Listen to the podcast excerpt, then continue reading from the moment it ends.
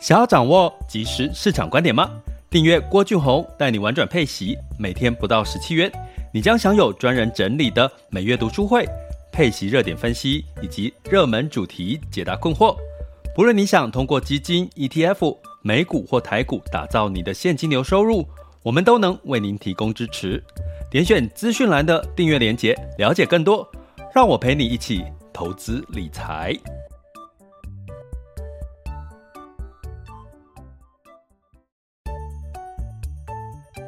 想要掌握即时市场观点吗？订阅郭俊宏带你玩转配息，每天不到十七元，你将享有专人整理的每月读书会、配息热点分析以及热门主题解答困惑。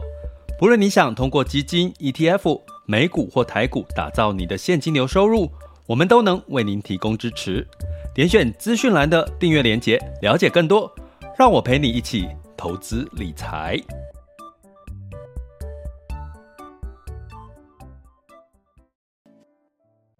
亲爱的学员以及听友们，大家中午好、下午好、晚上好。今天是二零二二年的四月八日，周五喽。嗯，连续四天假期，上班几天，终于又可以再休息两天了，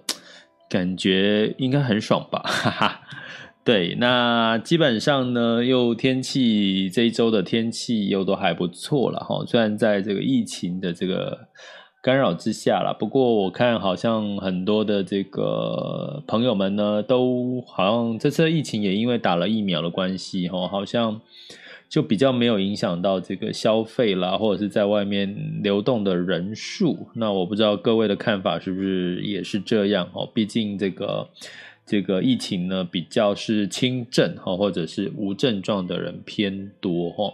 所以呢，大家也不用自己特别吓自己了哈。不过，可能接下来也进入到了这个大甲妈祖绕境这种大型的群聚的活动哈。那不知道有没有人呢？最近有要去这个参加大甲妈祖的一个绕境活动呢？呃，那如果有的话，就也是要稍微小心一下这个这个事情的一个。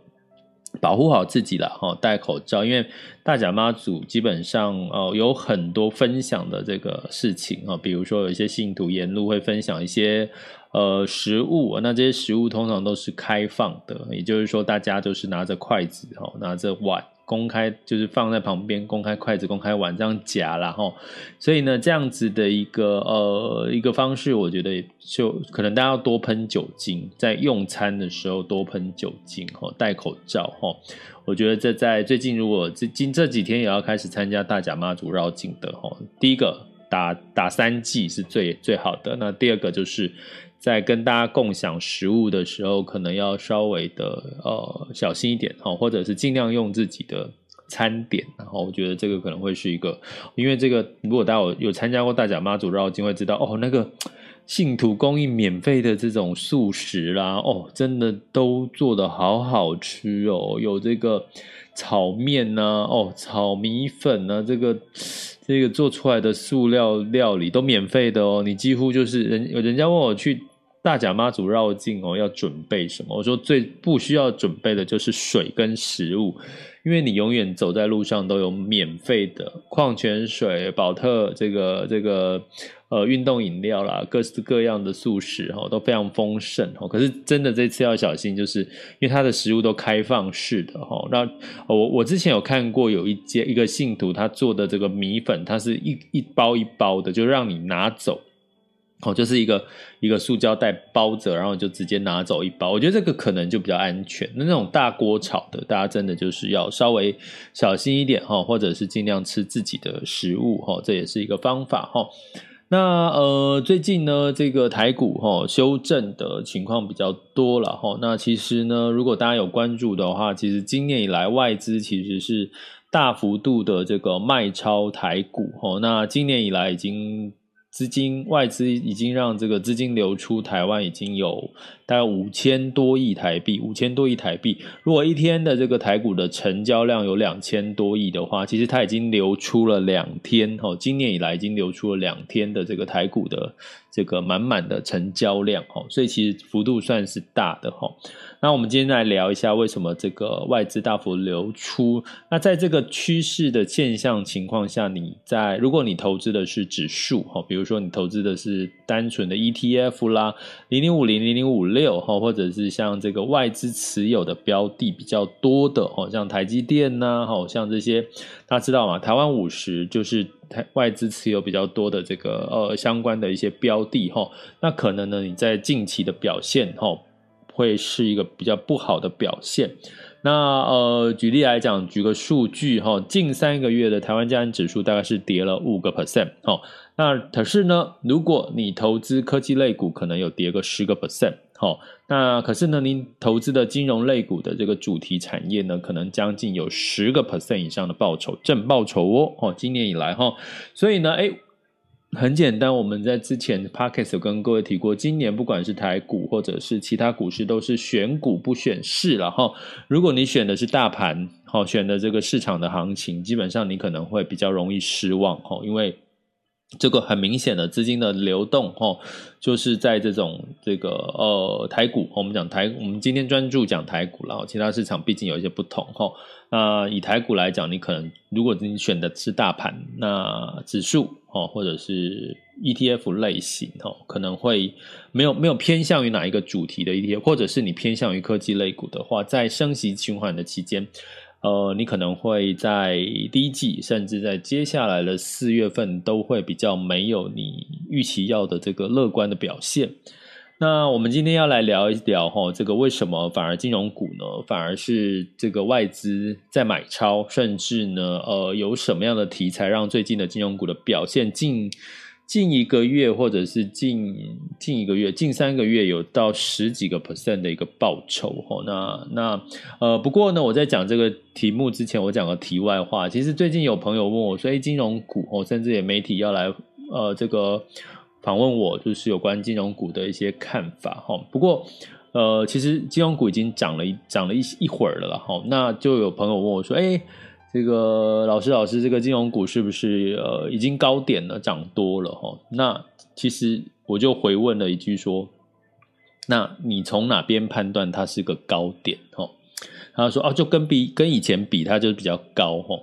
其实我常常会碰到这样的问题，不知道各位的这个朋友们，你们有没有问过这种问题？哎，现在感觉是个高点，感觉是个高点。这种没有依据的话，哈，或者是凭感觉，就是很多很多的这个投资人或者是投资小白呢，会去问的问题了，哈。所以我这边其实最近有一个感触，就是说，其实投资啊，真正投资胜率，要提高投资胜率或者是投资报酬率，真正的关键不是在于市场，诶，不是在于你的投资技巧，而是在于你的心态呀。我发现其实所有的投资好，就是投资的结果呢，最终。应该最大的一个关键取决点是在于你的心态，好，就是说，像我刚刚讲说，哎，现在是不是现在感觉是个高点？那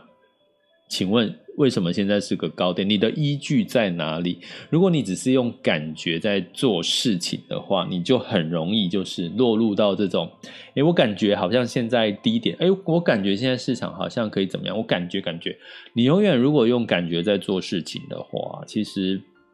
在投资上面是会比较辛苦的啦，哈。那呃，同样的，因为我们最近最近有在做一些呃咨询哦，个个案的一些咨询哈。那我想跟各位分享一件事情哈，就是说，其实外资大幅的卖超台股哦，就是对台湾的持股是做一个减法哈。其实你不觉得人生啊，其实有某种程度，其实也是年纪越来越大，你其实也应该要适度的做一些减法吗？怎么说呢？呃，从我们年轻的时候，我们一直在吸收哈，从学校、从社会、从人生当中吸收很多的经验、很多的知识，造就了我们。越来越成熟的自己，可是呢，其实你有没有发现，其实当你越越活越久，越来越接近退休，或者是世代交替的时候，我们其实应该要开始去做减法。哈我今天跟一位这个学员聊到一件事，分享就是说，其实你有没有发现，我们人出生呢，其实是生不带来，我们出生的时候是赤裸裸，什么都没带。那我们最后离开的时候，虽然我们可能拥有家人，拥有这个家庭，可是最后走的时候，你还是一个人孤零零的走，真的就是孤零，你就是走了，闭上眼睛，你也什么都带不走，不管是这个衣物、财富，什么都带不走，所以你能够享受的，就是在这一辈子当中，你获得的财富，获得的这个这个享受，你是带不走的。所以呢，在人生最后。好好的，我我咨询过最近咨询的个案，我发现一件事情，就是普遍很多人受困扰在自己的这些问题当中，其实都是因为你不够爱自己。呃，所谓爱自己，就是请说跟减法有什么关系？爱自己的意思就是，请各位去做减法，把那些让你困扰的、让你不舒服了、让你不开心的东西，就把它抛掉。那些会让你舒服、会让你开心、会让你呃，就是得到呃好的、得到幸福的，请你好好的珍惜去拥有它。所谓的做减法是减掉那些包袱、那些不必要的事情。可是如果这有些事情是你很珍惜的，你就好好的爱它，好好的保护它，好好的让它知道你。你很在乎他，不要到失去了，失去了你在乎、你爱的、你你觉得值得的事情，你在后面才在那边后悔，或者是在那边啊，觉得我当初没有做些什么。所以其实呢，咨询到后来我，我一直在想一件事情：人最大的一个呃痛苦，都是在于不够爱自己，或者是一直想要什么东西都拥有，可是。其实，在越活得越久，其实我有一位朋友，其实他在工作完之后，很多很多人都说，你这么高薪的工作，你为什么在这个时候放弃？五十五岁的时候，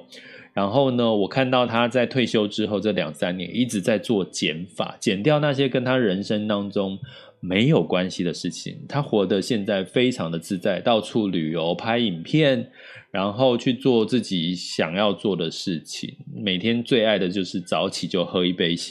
喝一杯他想要喝的饮料。那所以呢，我从这边要跟各位讲哈，其实一样哈，其实在今年，尤其四月份之后的投资，请大家也开始做减法，把那些像外资在大幅买超卖超台股，为什么？因为台股，我要讲今天的理由啊。台股为什么卖超？因为现在台湾疫情还有进入到二零二三年，其实呃，目前全球已经进入到所谓的这个景气，慢慢的已经达到了高峰。台湾应该是在六月份可不可以出现这个景各方面的数据开始明确的下滑？因为去年的六月是我们台湾所有景气指标的高峰，六月哦，记得这件事情。所以今年的六月很多都开始要下滑了。所以呢，对于这个呃外资来讲，他之前爱台湾是因为台湾有满满的这个所谓的机会，或者是这个这个好的数据。可是今年呢，到六月开始，慢慢的哈、哦，台湾已经不呃，我我今天单纯讲台湾了哈，不比较其他国家哈。那所以台湾呢，有今年有满满的开始要做一些高点上面慢慢回落的一些。情况发生了哈，那当然再加上什么？俄乌战争哈，俄乌战争造成什么？联准会加速升息，再再来五月份要缩表哈。那这些的因素让资金当然就回笼到美国去了哈，所以这个回笼的一个动作，再加上我们刚刚讲台湾的这个二零二一年的营收获利，其实都是创台湾哦上市上柜公司二零二一年的营收或获利都是创十年来的新高哈。那整体的台湾台股的你说殖利率，我们整体的。大盘台股的值率都还有三点八四个 percent 哈，仍然是一个相当有一定的吸引力的的的这个市场哈。可是呢，台股呃股票是未来指标、领先指标，所以六月份之后就即将要进入到很明确的相关数据要往下走的情况了。但是不是不好，而是对比去年，我们就是不会再创新高了，因为疫情的干扰、升息这些开始出现哈。所以在这样的情况下，当然你就要舍得怎么样？舍得去做一些调整嘛，外资做减法嘛，就卖超台股。所以从这个逻辑，你就可以知道，其实为什么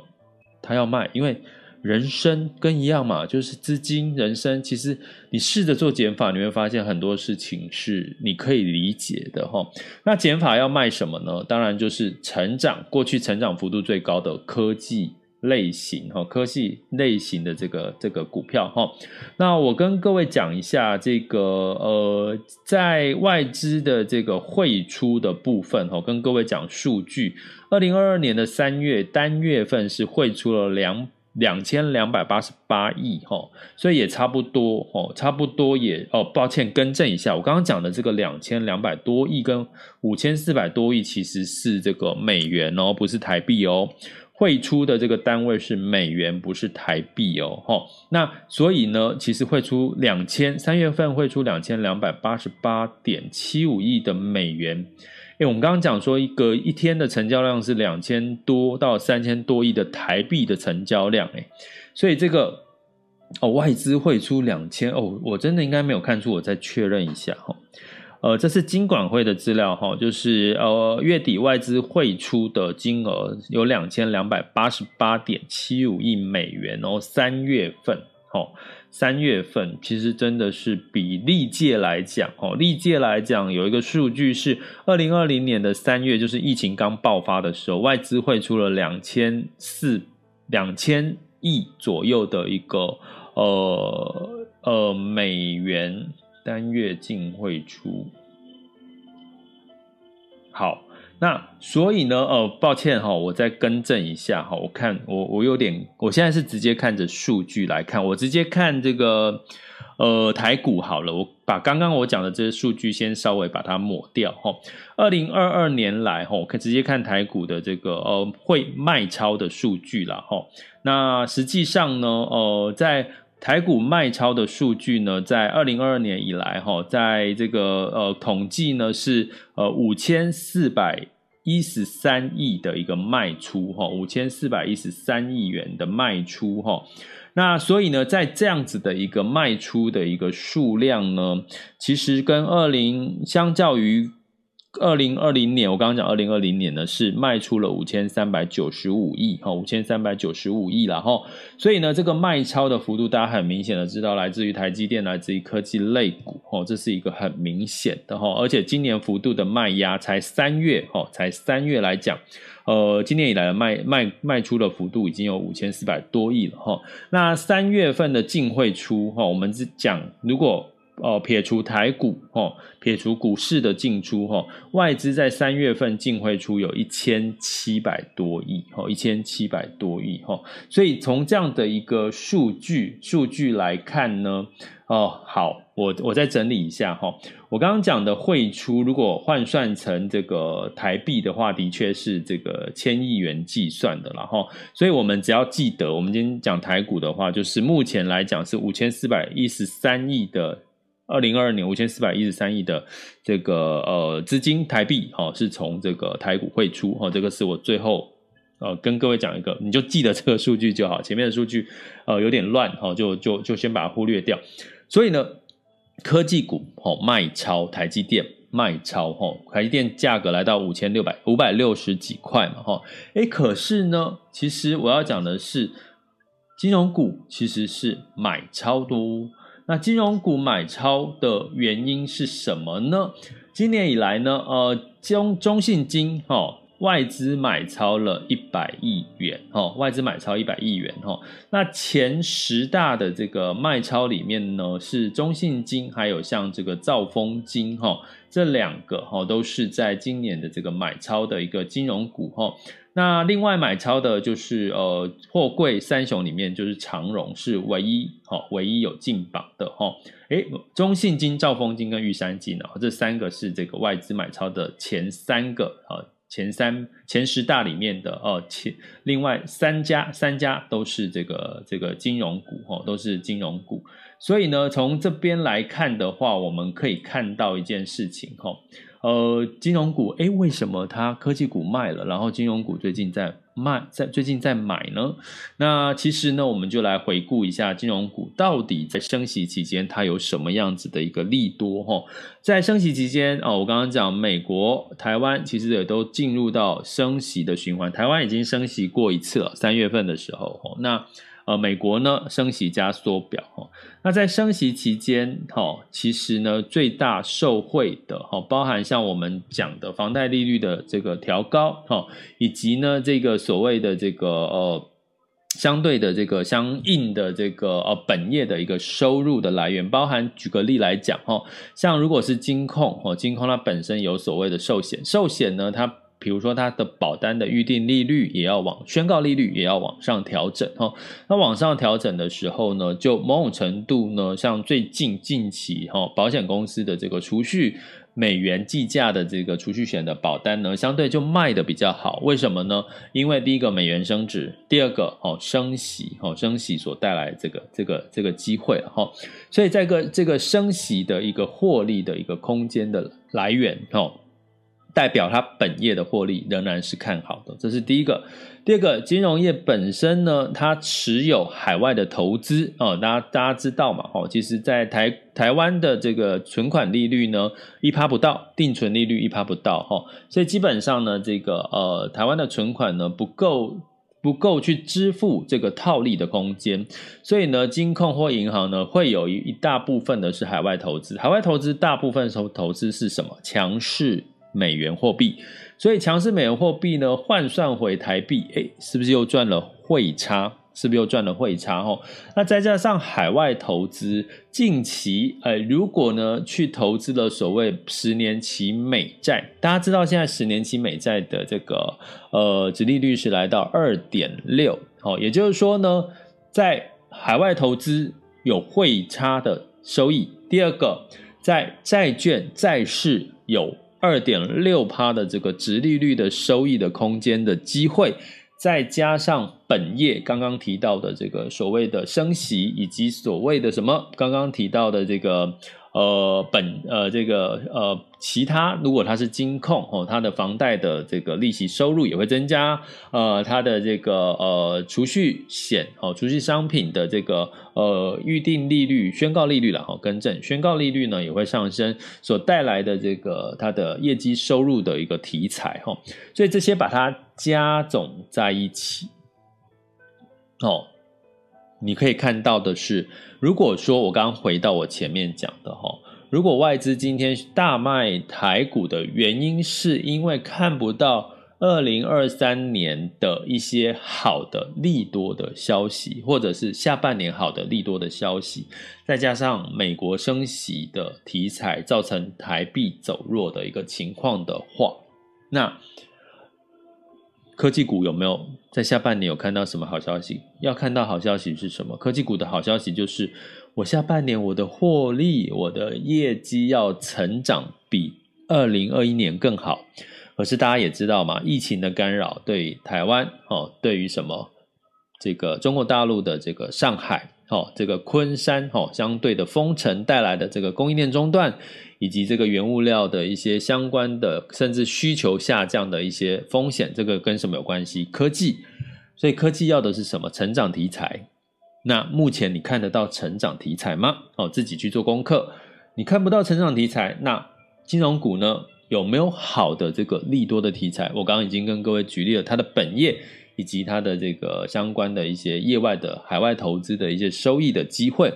所以从这些的这个种种的观点呢，诶，你就可以大概理解为什么呢？外资哈大卖台股哈，科技股跌，可是呢，它其实反而逆向了这个买超哈，买超的这个这边有个资讯告诉各位，外资今年以来哈，我看一下哈，外资今年以来买超的十大的个股，跟各位报告一下吧哈。其实呃，金融股其实有四档。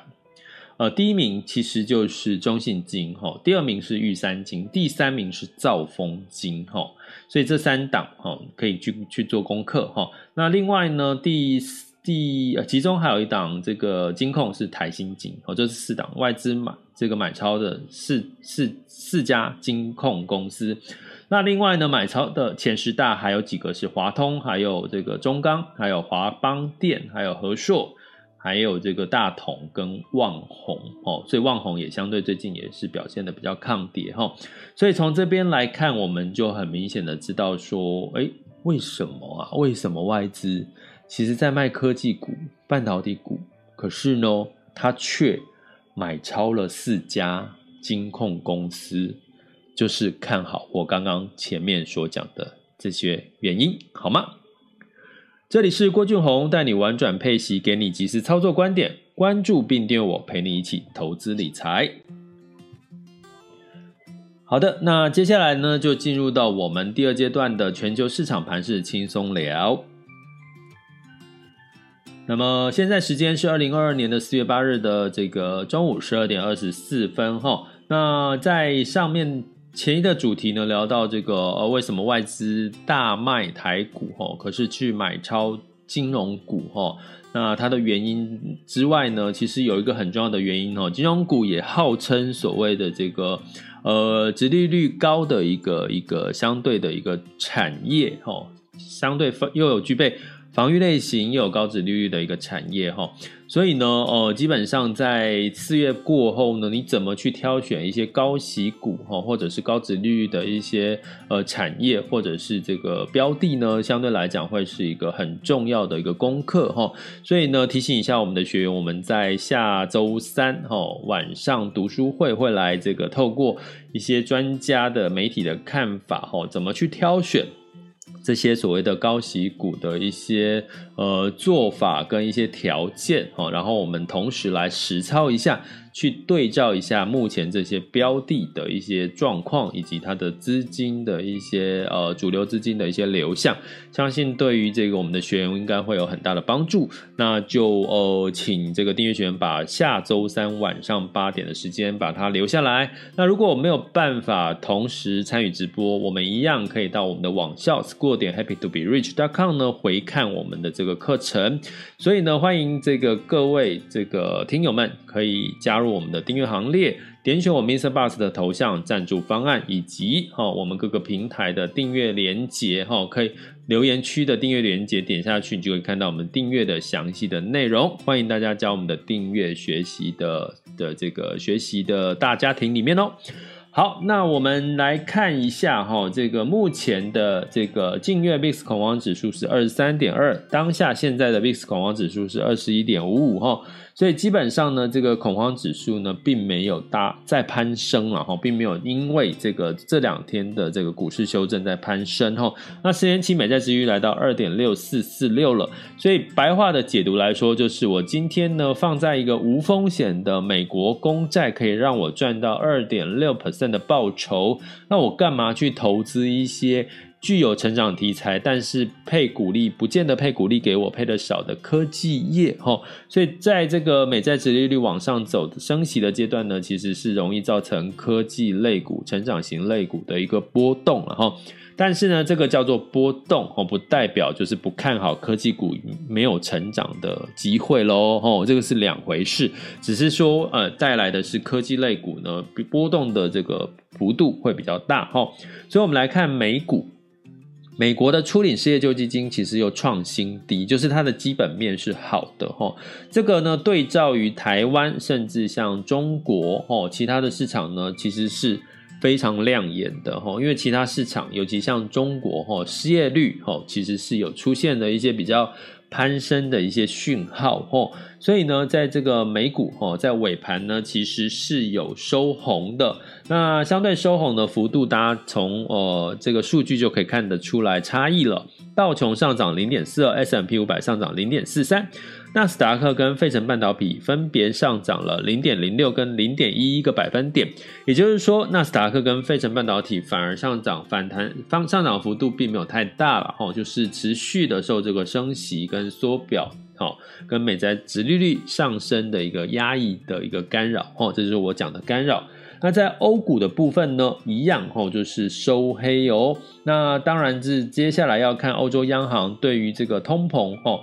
到底会不会要提前这个紧缩货币哈？这也是欧洲的一个变数。所以泛欧六百下跌零点二一，德法英分别下跌零点五二、零点五七跟零点四七个百分点。那在雅股的部分呢，其实它昨天哈周四的时候呢，台股重挫三百多点哈，那已经掼破了月线年线了啦哈，就是整个多方格局已经跌破了哈，所以呢，哦，就算今天的一个小幅反弹呢，大家仍然是要一个比较谨慎保守的心态去看待这个台股。我们等下来看一下台股现在的盘势。那在这个呃港股哈跟这个呃 A 股呢，普遍也都是这个下跌的一个情况。那目前呢，在这个 A 股的表现呢，其实只有一个、两个类型的产业是一枝独秀，一个就是地产类股，一个叫做原物料化工类股，只有这两个产业是有在涨。所以，如果我们投资 A 股，其实不容易赚到这个房地产。这个产业跟这个化工类股的涨幅，哈，所以哦，所以基本上呢，如果你说现在是不是投资 A 股的机会，可能要再等等，哈，因为在它的成交量来到九千两百多亿，再加上它还没有真正大幅度的货币宽松的情况下呢，在 A 股的基本面的数据通常是表现得没有太好了，哈。不过呢，它的这个相对之前跌升的这个我刚刚讲的这个房地产类股，最近表现得非常旺，哦，所以这个是这个。A 股的一个情况，那我们来看一下这个目前哦，十二点三十分雅股的这个走势哈。台湾加权指数是上涨了七十八点，来到一万七千两百五十七点哦，小幅的反弹。台积电呢是上涨了零哦，就是没涨没跌啦，五百六十六哈。那今天资金流入哪里呢？流入了航运、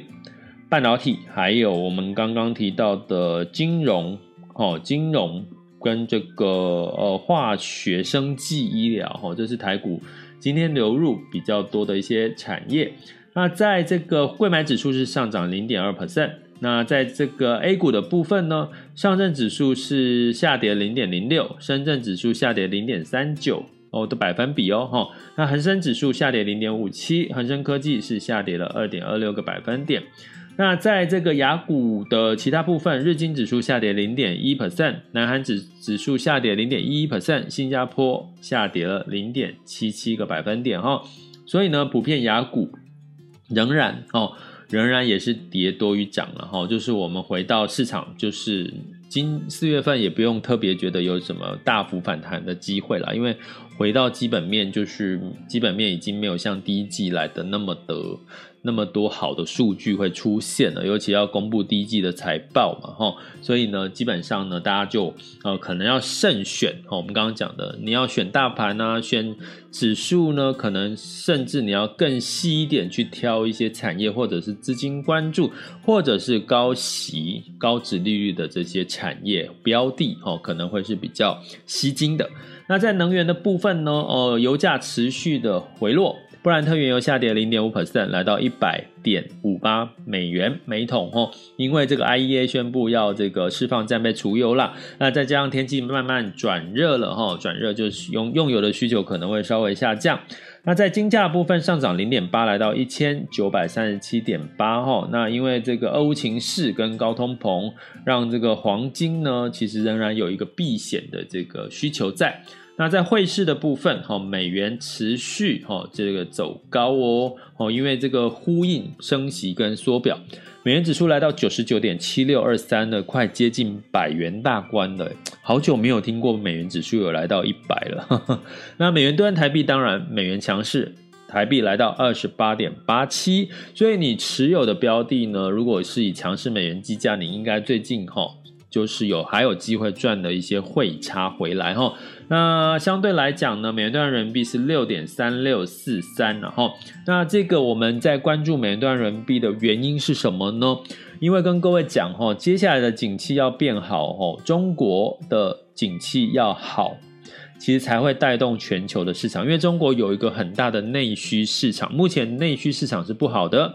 所以呢，呃，内需市场呢也会影响到欧洲的市场，当然也会影响到台湾的市场哈。我有朋友的这个呃，他们在这个中国的市场呢，基本上如果是针对内需的那个工厂，订单是减少的，外出口出口哦，就是在那边的这个制造厂呢，是出口给这个美国的一些一些呃一些产品呢，基本上订单还是非常畅旺的哈。所以基本上呢，很明显的，中国的内需是在还是有点在衰退哈。那但是我们希望它起来，因为起来呢，才有机会支撑全球的一部分一大部分的经济哈。所以呢，在呃中国，我们最近在留意的是它有没有做大量的货币宽松哈。那货币宽松呢，就会带动人民币的贬值的机会哈。所以目前美元兑人民币来到六点三六四三哈，还是。人民币没有真正的在走贬哈，所以当我们看到美元兑人民币来到六点三七、六点三八、六点四，哎，那可能就代表呢，呃，人民币走弱的趋势哦，可能已经呃开始出现了一些货币宽松，呃，这个中国货币宽松的一些比较明确的讯号了哈，所以这个是呃我们在观察这个美元兑人民币为什么要观察美元兑人民币的一个关键，也就是说，中国还是要好，要不然这个市场的需求。不没有办法带动全球的这个景气跟市场的需求哈。中国如果更不好，诶，可能我们更要稍微的谨慎、悲观的去看待接下来下半年的这个全球市场，包含台湾的这个，因为台湾是出口嘛，哈，台湾的出口的一个情况了，好吗？这里是郭俊宏带你玩转配息，给你及时操作观点，关注并订阅我，陪你一起投资理财，我们下集见，拜拜。